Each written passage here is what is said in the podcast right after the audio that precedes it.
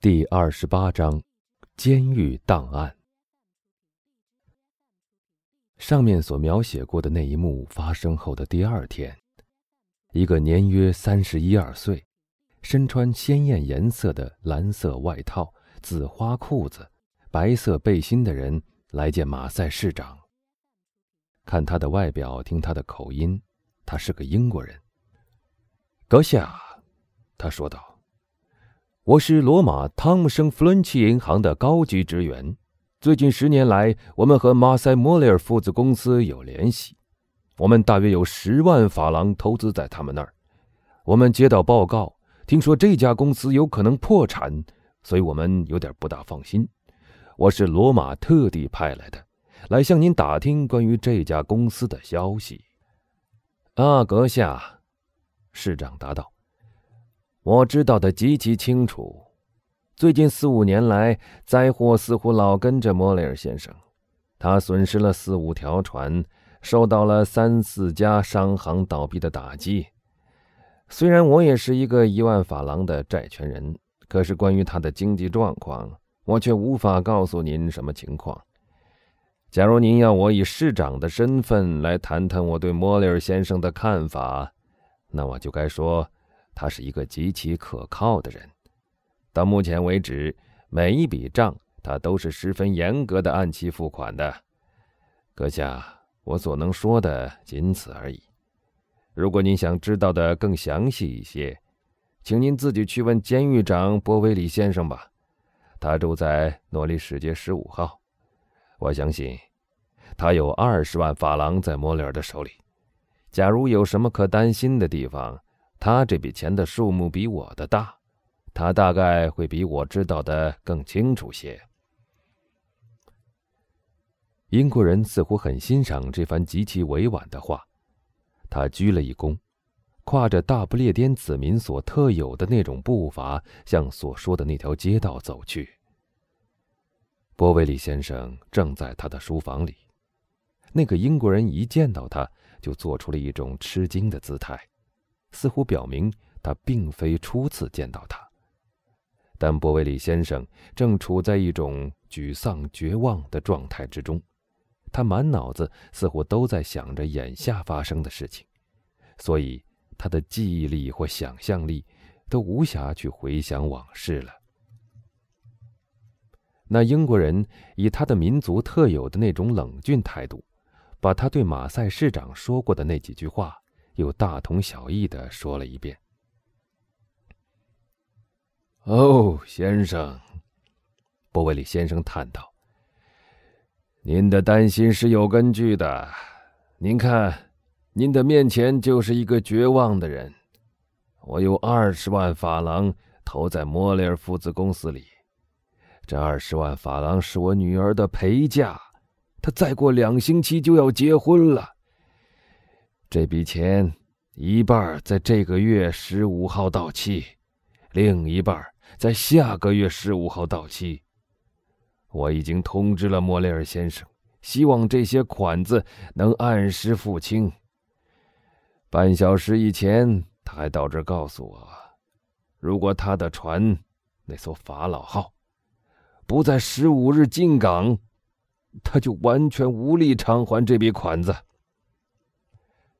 不过，英国人说：“这看来很像是一次延期付款呀。”还不如说是宣布破产吧。”波维里先生绝望的叹道。英国人像是思索了片刻，然后说道：“那么，先生，这笔欠款使您很担心喽？”老实说，我认为这笔钱已经没指望了。好吧，那么我来向您买过来吧。您是的，我，但一定要大大的打一个折扣吧。不，照二十万法郎原价。我们的银行，英国人大笑了一声，接着说：“是不做那种事情的。”而您是付。现款，英国人说着，便从他的口袋里抽出了一叠钞票。那叠钞票大概有两倍于波维利先生所害怕损失的那笔数目。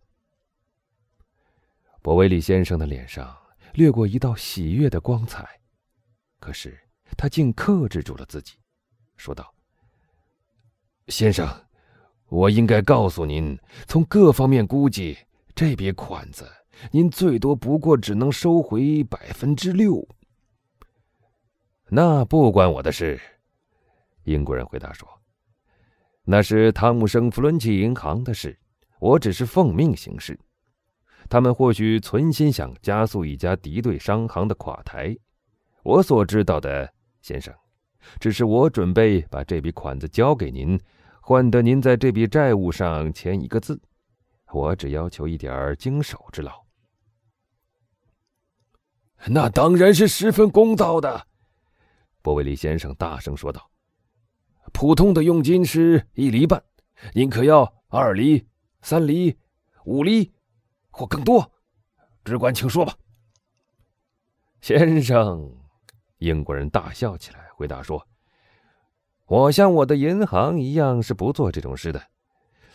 哦，我所要的佣金是另一种性质的。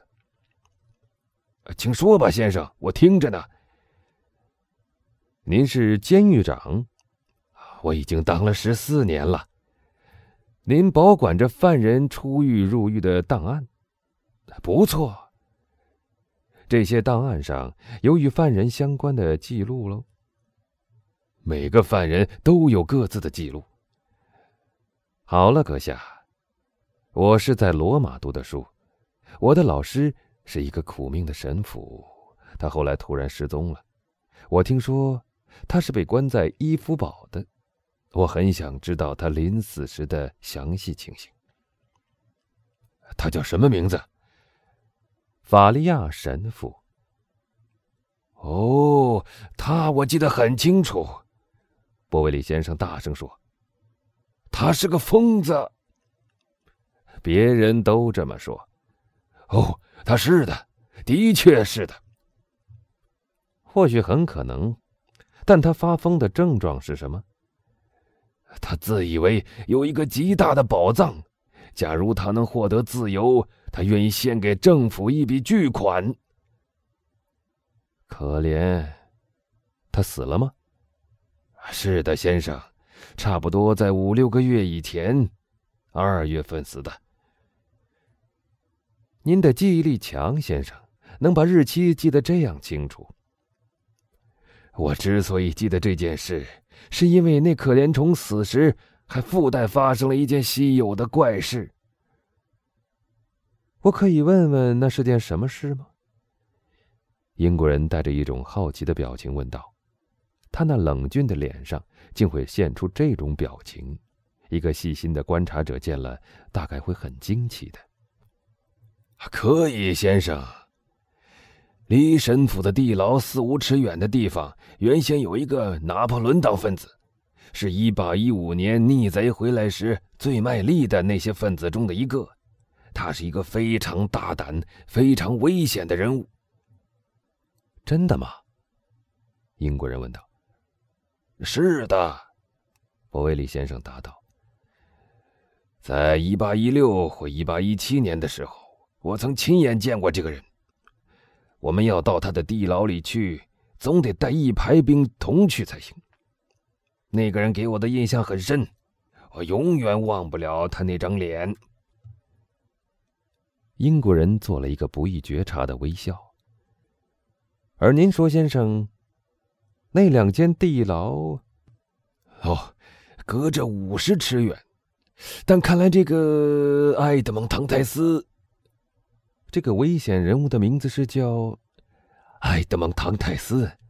看来，先生，这个埃德蒙·唐泰斯是弄到了工具的，或是他自己制造的，因为他们发现了一条连通那两个犯人的地道。这条地道，无疑的是为了想逃走才挖的喽。当然了，不过这两个犯人运气不佳，法利亚神父。发了一场癫痫病，死了。我明白了，那样就把逃走的计划打断了。对死者而言是如此，博维利先生答道，但对那生者却不然。相反的，这个唐泰斯却想出了一个加速他逃走的办法。他一定以为。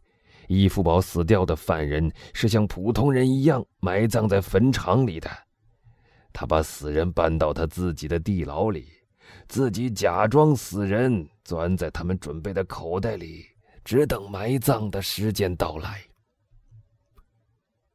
这一招很大胆，敢这样做的人是要有勇气的。”英国人说道。“我已经告诉过您了，先生，他原是一个非常危险的人物。”幸好，结果他自己的这个举动，倒省得政府在为他操心了。这怎么讲？怎么您不明白吗？不，义夫堡是没有坟场的。他们在死者脚上绑了一个三十六磅重的铁球，然后朝海里一扔，就算了事儿了。哦，英国人应了一声。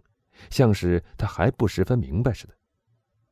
嗯，他们在他的脚上绑一个三十六磅的铁球，把他扔到海里去了。真的吗？英国人惊喊道。“是的，先生。”监狱长继续说道。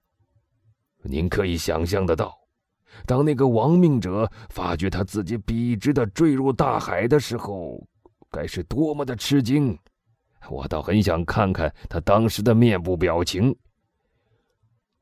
那是很不容易的。没关系，波维利先生因为已确定他那二十万法郎可以收回，所以答话极其轻松幽默。没关系，我可以想象得出的。他于是大笑起来。我也想象得出。英国人说着也大笑起来，但他的笑是一种英国人式的笑法，是从他的牙齿缝里笑出来的。那么，英国人先恢复了他的常态，继续问道：“他淹死了吗？”“这毫无疑问。”“那么，监狱长倒把凶犯和疯犯同时摆脱掉了？”“一点不错。”对于这件事，总有某种官方文件记录吧？英国人问。有的，有的，有死亡证明书。您知道，唐泰斯的亲属，假如他还有什么亲属的话，或许会有兴趣想知道他是死了还是活着。那么现在，假如他有什么遗产的话，他们就可以问心无愧的享用了。他已经死了，这不会有错吧？哦，是的，他们随时都可来看实际的证据。应该如此，英国人说。但话又说回到这些档案上来了。哦，真的，这件事分散了我们的注意力，请原谅。原谅您什么？因为那个故事吗？不，在我听来，真是非常新奇的。是的，真是的。啊，那么先生。您想看看关于那可怜的神父的全部文件吗？他倒真是很温和的。是的，务必请您方便一下。请到我的书房里来，我拿给您看。于是，他们走进了博威里先生的书房，这的一切都井井有条，每一种档案都编着号码，每一家文件都有固定的地方。监狱长请英国人坐在一张圈椅里。把有关伊夫堡的档案和文件放到了他的面前，让他随便的去翻阅，而他自己则去坐在了一个角落里，开始读他的报纸。那英国人很容易就找到了有关法利亚神父的记录，但监狱长讲给他听的那番话似乎使他产生了很大的兴趣，因为在阅读了第一类文件以后，他又往后翻。直到他翻到了有关埃德蒙·唐泰斯的文件，才停下来。他发现一切都原封不动的在那儿：那封告密信、判决书、莫雷尔的请愿书、维尔夫先生的暗语。他偷偷的折起那封告密书，迅速的把它放进了他的口袋里，读了一遍判决书，发觉里面并没有提到诺马蒂埃那个名字，还看了一遍请愿书，上面的日期是一八一五年四月十日。在这封请愿书里，莫雷尔因为听了代理检察官的劝告，所以善意的夸大了唐泰斯对帝国的功劳，因为那时拿破仑还在位。这种功劳经维尔夫的签署证明，当然是铁定的了。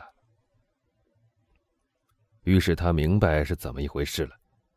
这封上呈给拿破仑的请愿书被维尔夫扣留了下来。到王朝第二次复辟的时候，在检察官的手里就变成了一件可怕的攻击他的武器。所以，当他在档案里找到这张条子，在他的姓名底下有一个括弧列着他的罪名时，他也就不再显示惊奇了。埃德蒙·唐泰斯，拿破仑党分子，曾负责协助逆贼。自厄尔巴岛归来，应严加看守，小心戒备。在这几行字下面，还有另一个人的笔记，写着：“已阅，无需复议。”他把括弧下的笔记同莫雷尔的请愿书底下签署的笔记比较了一下，发现这两种笔记是出自同一人之手，也就是说，是出于维尔夫的手笔。至于罪状底下的那两句暗语，英国人懂得，大概是某位巡查员大人加上去的。那位大员大概忽然一时对唐泰斯的情况发生了兴趣，但由于我们上面所说过的那些记录，所以他虽然颇感兴趣，却也提不出什么异议。我们已经说过，那位监狱长为了不打扰法利亚神父的学生的研究工作。自己去坐在了一个角落里，在那儿读《白旗报》。他没有注意到英国人把那封腾格拉尔在瑞瑟夫酒家的凉棚底下所写的，上面兼有马赛邮局二月二十八日下午六时邮戳的告密信，折起来放进了他的口袋里。但是必须说明，即使他注意到了，他也会觉得这片纸无足轻重，而他那二十万法郎才是最重要的。所以，不管英国人这种行为是多么的不规矩，他也不会来反对的。谢谢。英国人啪的一声把档案给合上，说道：“我想知道的都已经知道了，现在该由我来履行我的诺言了。只要请您给我一张债务转让证明，上面说明已收到现款，我就把钱付给您。”他站起来。把他的位子让给了博威里先生，后者毫不谦让地坐了下来，急忙写那张对方需要的转让证明，而那英国人则在写字台的对面数钞票。